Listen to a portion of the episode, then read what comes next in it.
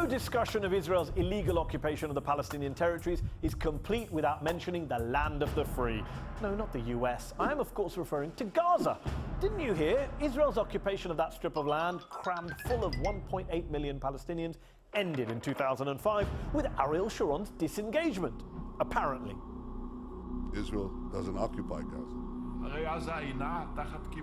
Israel pulled out of the Gaza Strip. Here's the thing the only people in the world who think Gaza isn't occupied are the Israelis. The United Nations still thinks it's occupied. The Gaza Strip continues to be regarded as part of the occupied Palestinian territory.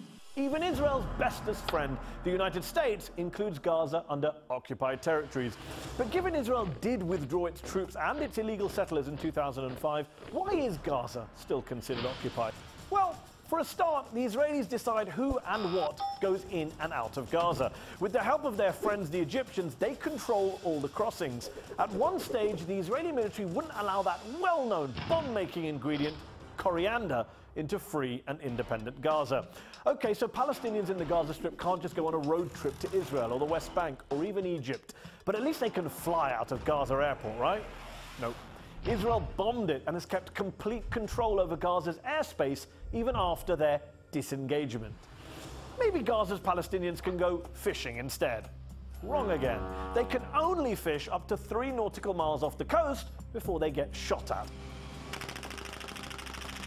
Israel maintains a naval blockade because Palestinians going fishing, that's obviously an anti Semitic act of terrorism.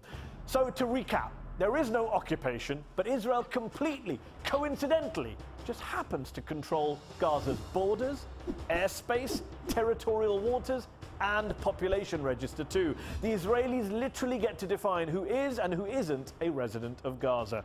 Occupation? What occupation?